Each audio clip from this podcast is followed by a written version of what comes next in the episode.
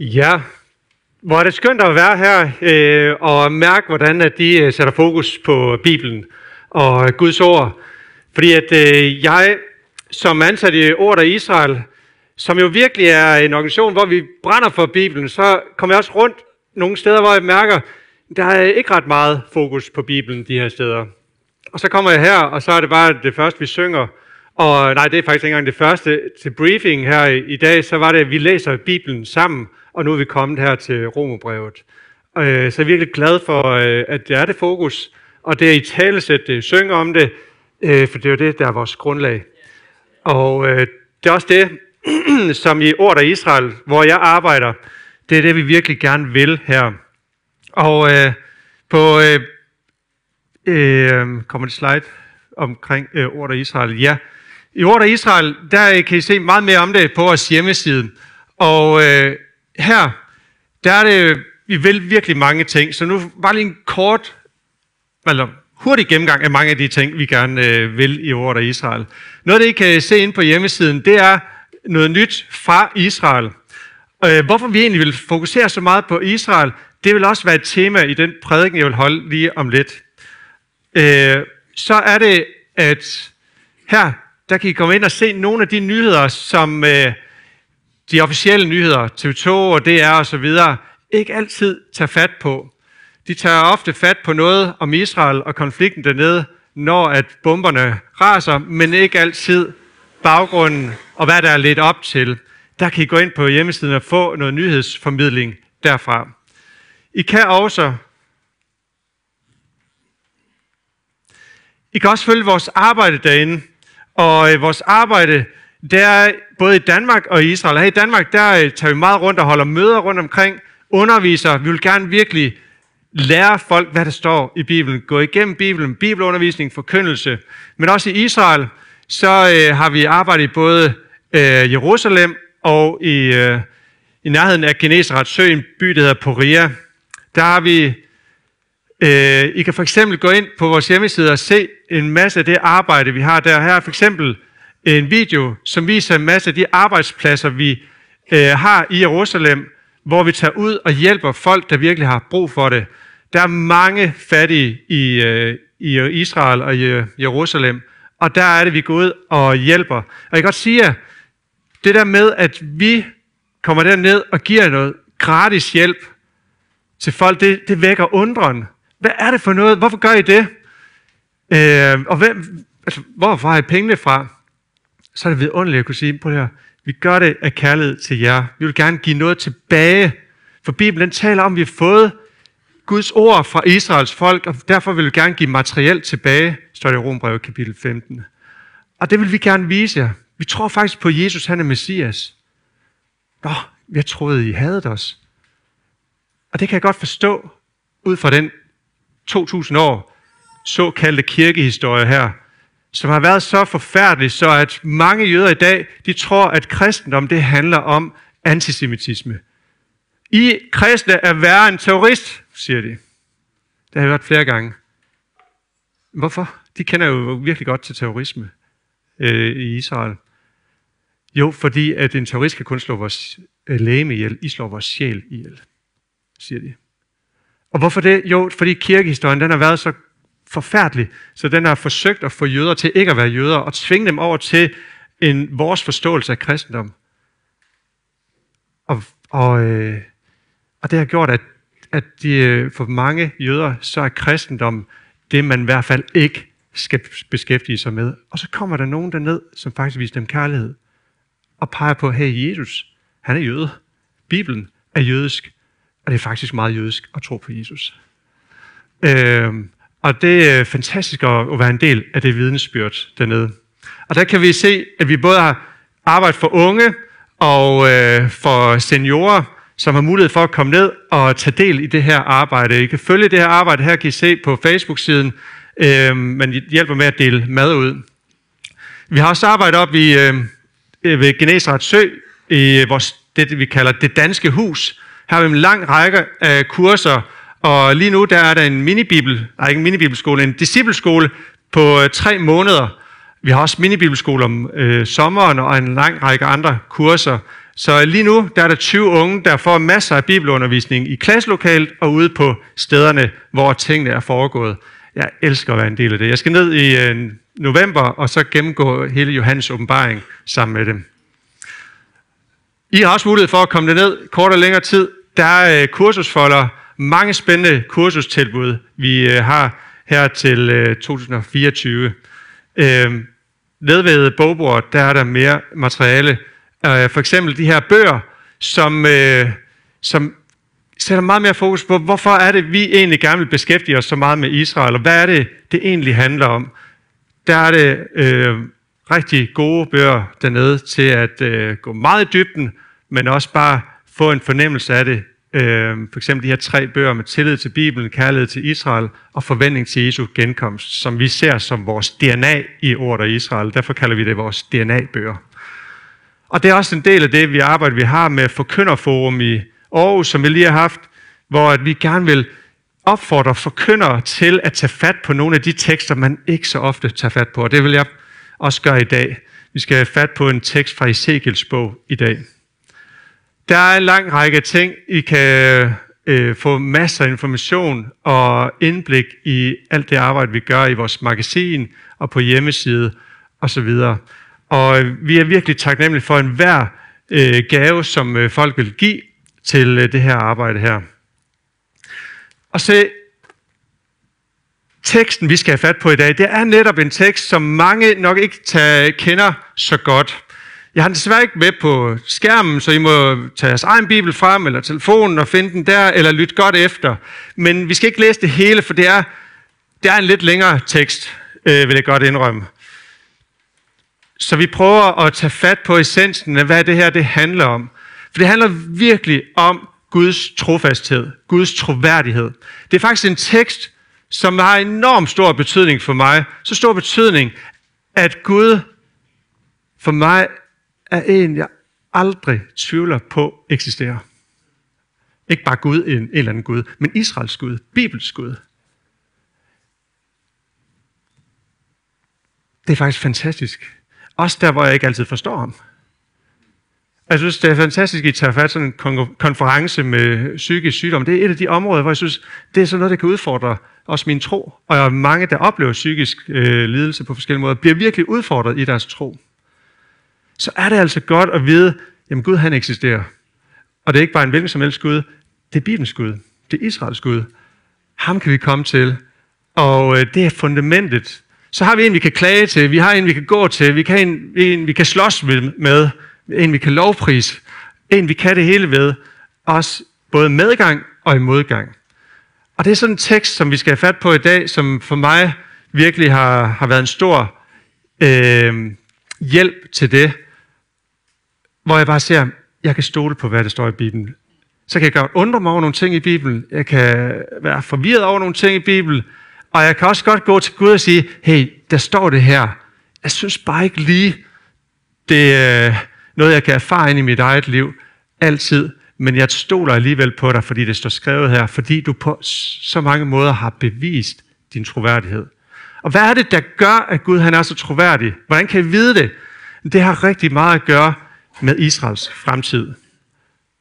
Og det siger den her tekst ret tydeligt, at den har et klart budskab til alle os, der ikke er en del af Israel. Og så det er i bund og grund, så ønsker jeg ikke at pege på Israel. Det ønsker Gud sådan set heller ikke. Men jeg vil pege på, hvem han er, ved at pege på, hvad han har gjort med Israels folk.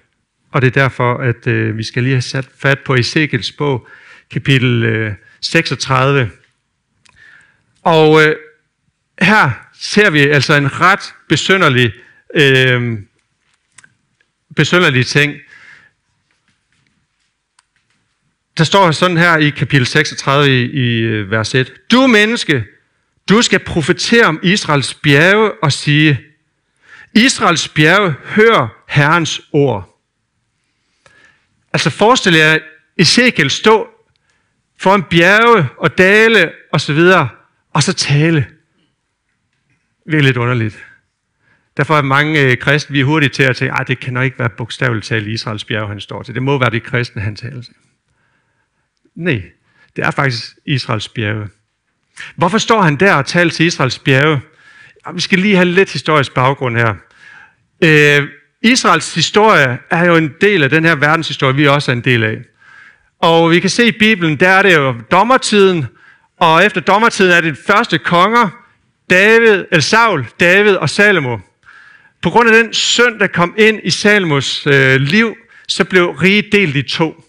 Nordriget Israel, sydriget Juda. Og det er ret væsentligt at forstå det, fordi det vil give stor forklaring på alle steder i Gamle Testamente og profetiske bøger, hvor der står henvist til Juda og Israel.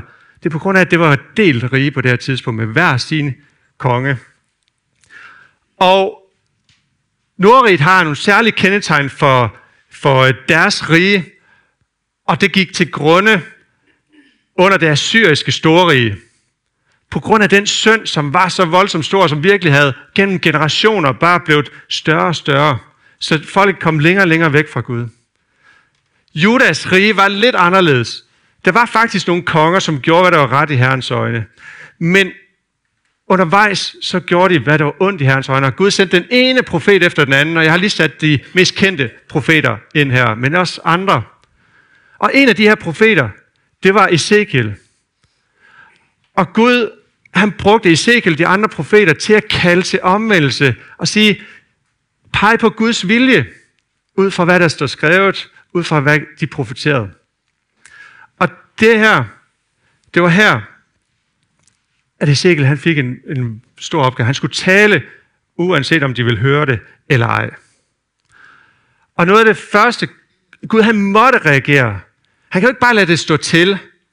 Sådan er en kærlig og en trofast Gud ikke. Han lader ikke tingene stå til. Men han bliver nødt til at gribe ind. Han bliver nødt til at gøre noget. Og derfor kommer straffen over Israels folk. Og det ser man faktisk i de første kapitler i Ezekiels bog, hvordan at den her straf, den munder ud i, at Israels folk, de bliver ført i landflygtighed væk. I første omgang 70 år til Babylon, Judæas rige, men faktisk er det profeteret også, at på lang sigt, mange år, så vil hele det jødiske folk, både dem fra nordriget og sydriget, blive fjernet væk fra Israels land. Det er den ene ting. Den anden ting, det er, at landet selv, som er så frugtbart, det er virkelig frugtbart land. Stor del af Israels land er meget, meget, meget frugtbart. Det skulle blive til ørken og øde område. Og en tredje ting, det var, at Israels folk, de kom til at vanære Gud derude. Nu når de ikke ville følge ham, så sagde Gud, okay, så får I jeres vilje. Så må I leve i jeres synd. Så det betyder, at Israels land var ødelagt. Israels folk var ført i eksil væk fra landet. Og de fik deres vilje og gjorde masse, der var imod Gud. På trods af det, så var det, man kunne sige, okay, Gud han er færdig med Israels folk. Men så er vi tilbage til hovedspørgsmålet om Guds troværdighed. Hvad vil det så fortælle om Guds troværdighed?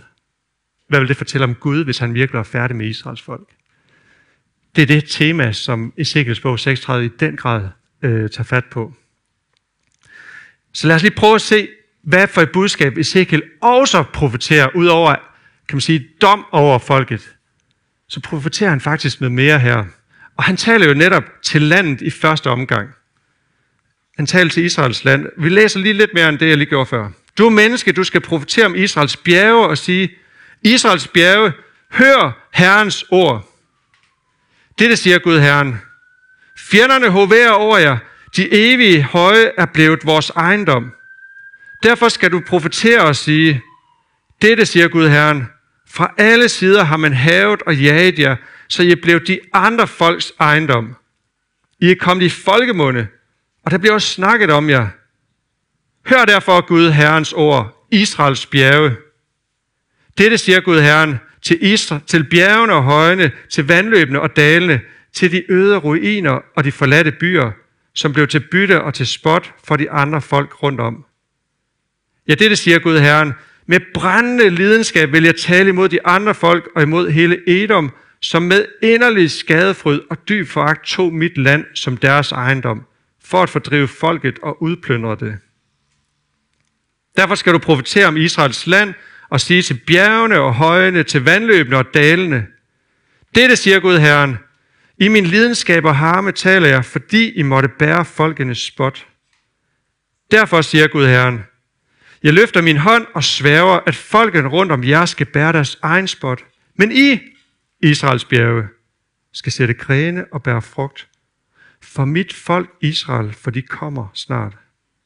Så jeg vender mig til jer, og I skal opdyrkes og tilsås. Jeg gør mennesker talrige på jer hele Israels hus. Byerne skal befolkes, og ruinerne genopbygges. Jeg gør både mennesker og dyr talrige på jer. De skal blive talrige og frugtbare. Jeg befolker jer som tidligere, og I skal blive rigere end før. Så skal I forstå, at jeg er Herren. Stopper bare lige her. Altså han taler til landet her. Det er ikke mennesker, der er modtager. Det er landet Israel, der er modtager. Det land, som vi i teksten får at vide, det er det land, der hører til det jødiske folk, Israels folk. Men samtidig, altså Israels land, men samtidig så får vi at vide, at det er Guds land. Og hvis det var Guds land på Ezekiels tid, hvem har så sagt, det ikke er Guds land senere i historien og helt op til i dag? Der er faktisk ikke nogen steder i Bibelen, der siger, at det er ophævet, at Israels land ikke længere er Guds land.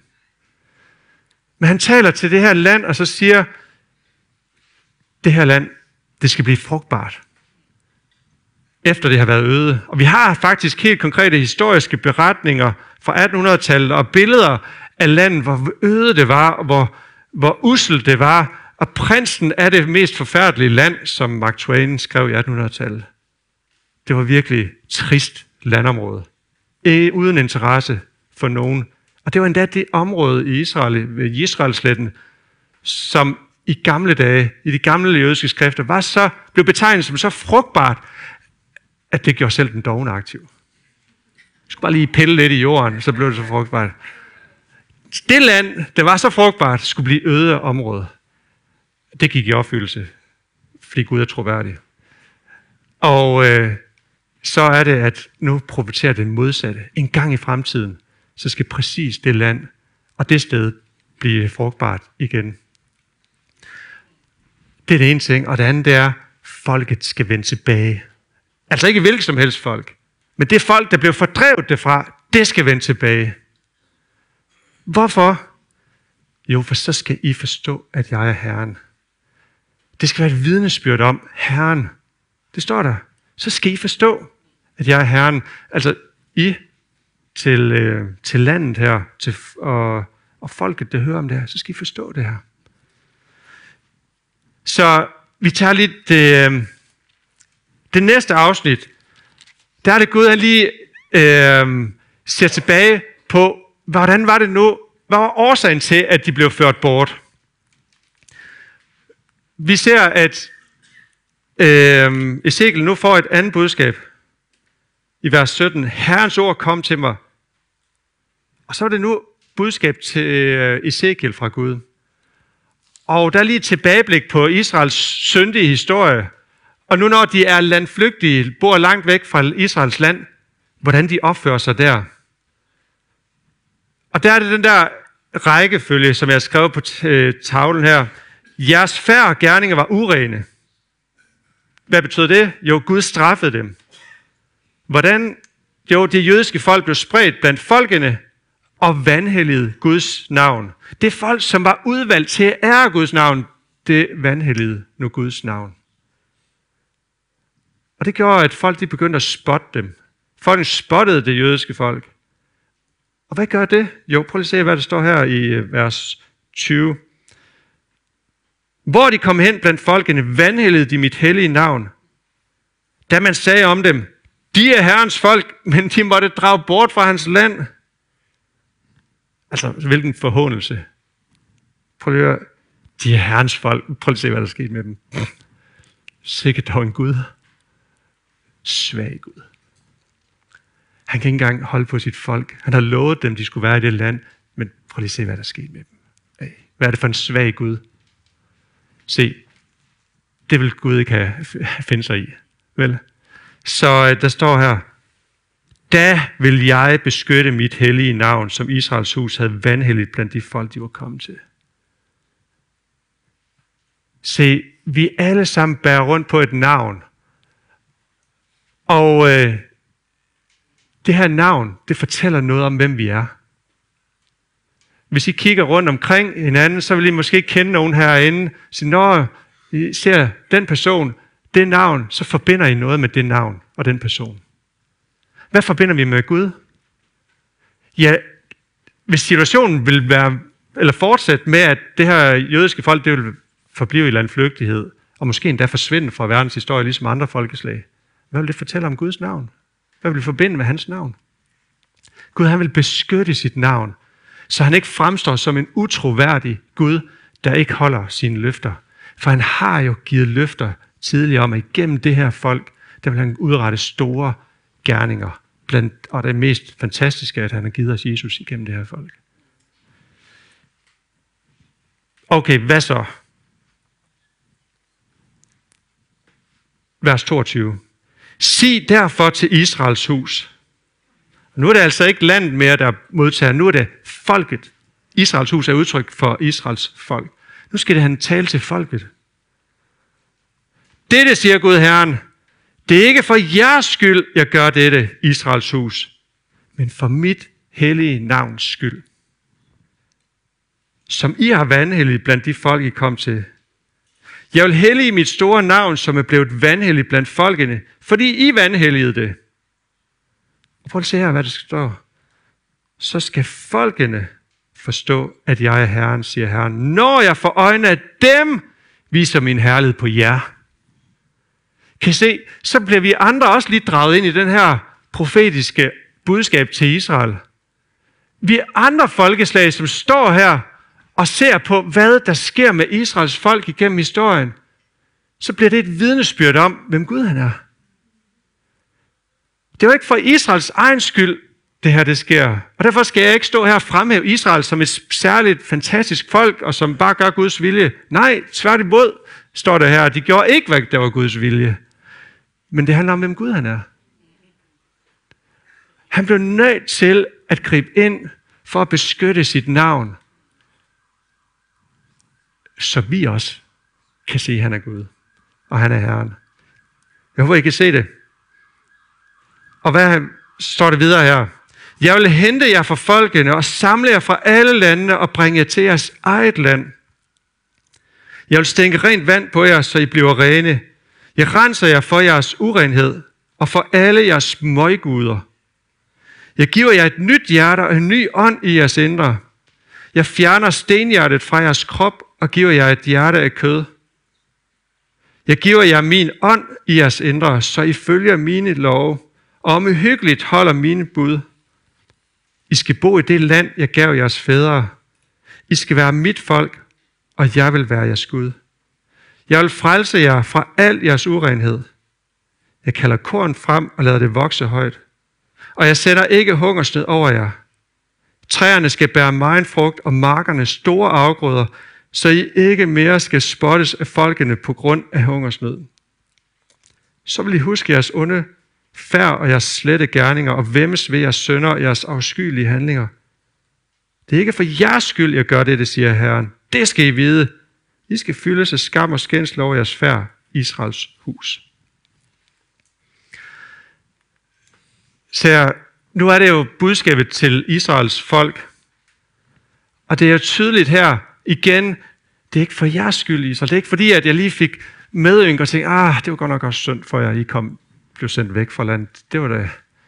Det fortrød jeg lige. Nej, de havde faktisk ikke fortjent det.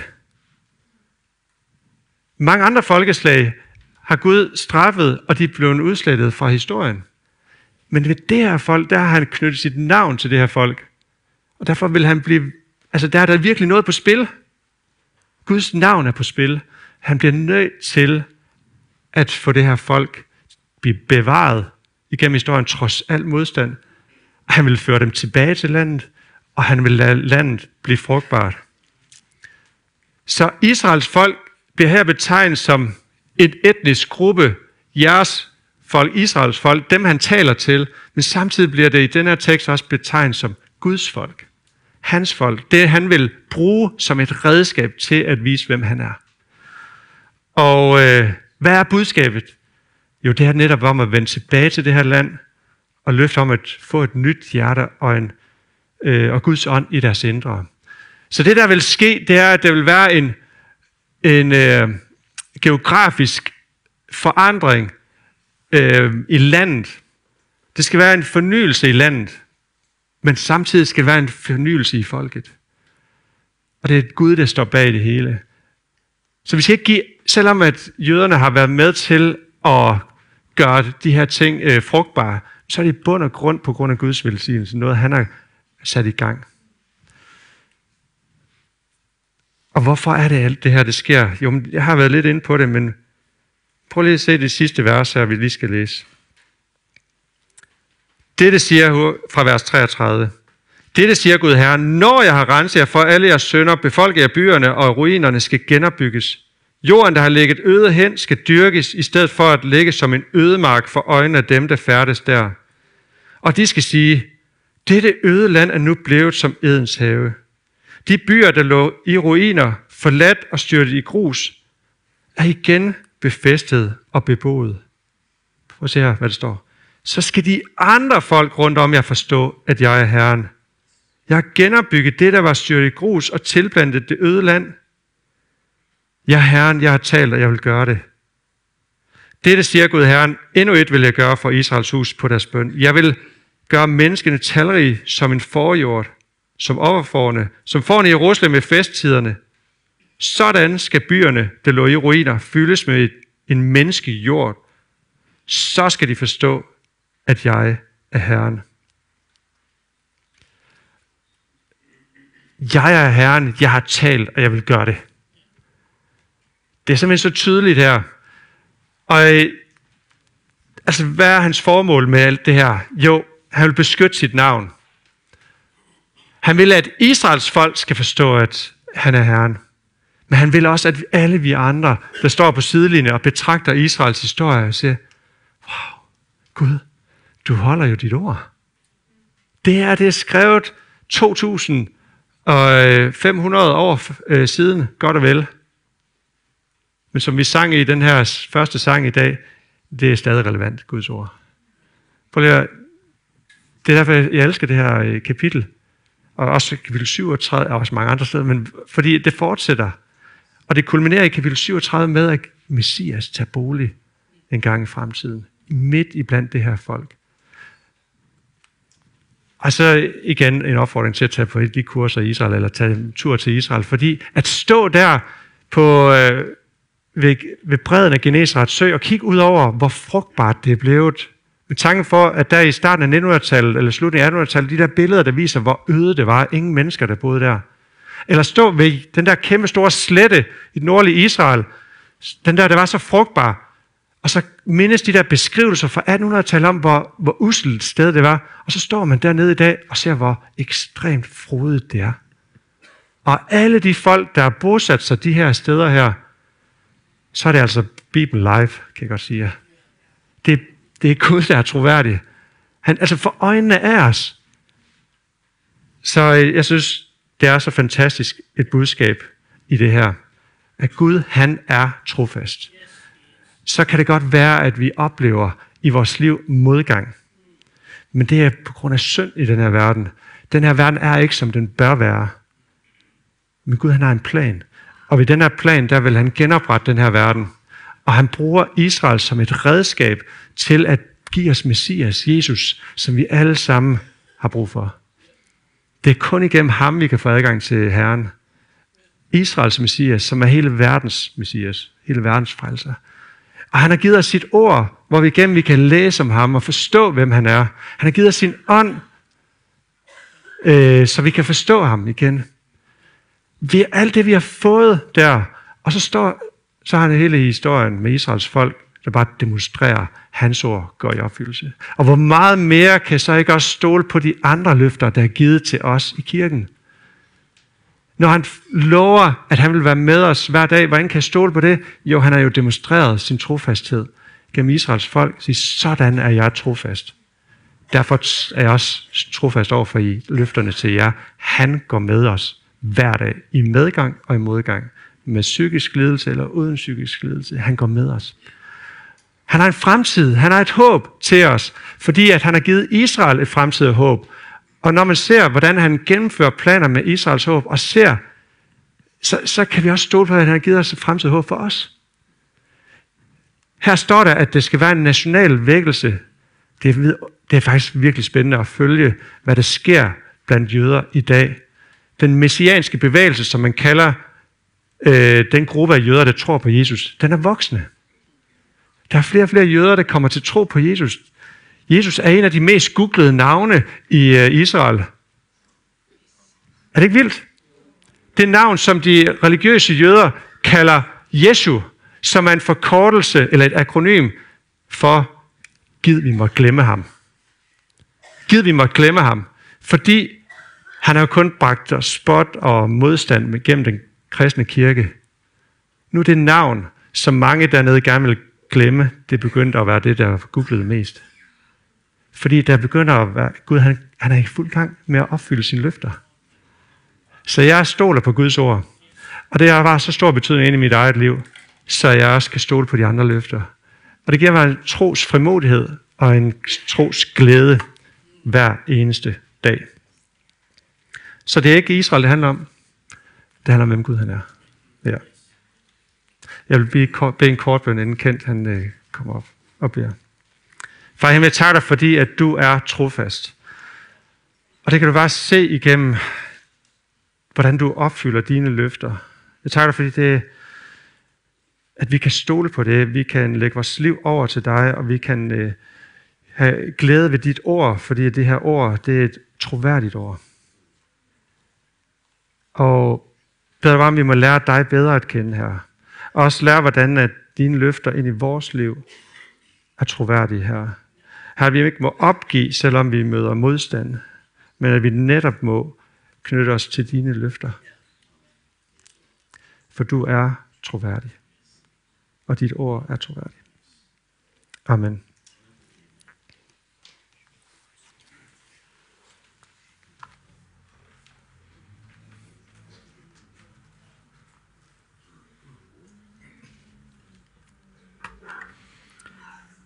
Tusind tak, Morten. Det er bare et rigtig, rigtig godt ord. Jeg ved ikke, hvordan du har det med følelsen af Guds troværdighed i dag. Både dig, som ser med hjemmefra, og dig, som er her. Men Gud, han holder det, han lover. Så du kan regne med ham. Du kan have tillid til ham. Om et øjeblik, så afslutter vi streaming. Men der kommer sådan et forbønsnummer på skærmen, hvor du har mulighed for at ringe ind, hvis du har et bønneemne, hvis du har brug for Guds indgriben i dit liv, og hvis du måske også har oplevet det, som Morten har talt om i formiddag, at det på en eller anden måde berører dig. Ellers så vil vi afslutte streaming nu, og vi vil byde dig velkommen til at være med næste søndag på Niels Broksgade 1 kl. 10:30. Der har vi igen gudstjeneste. Ja, og farvel og tak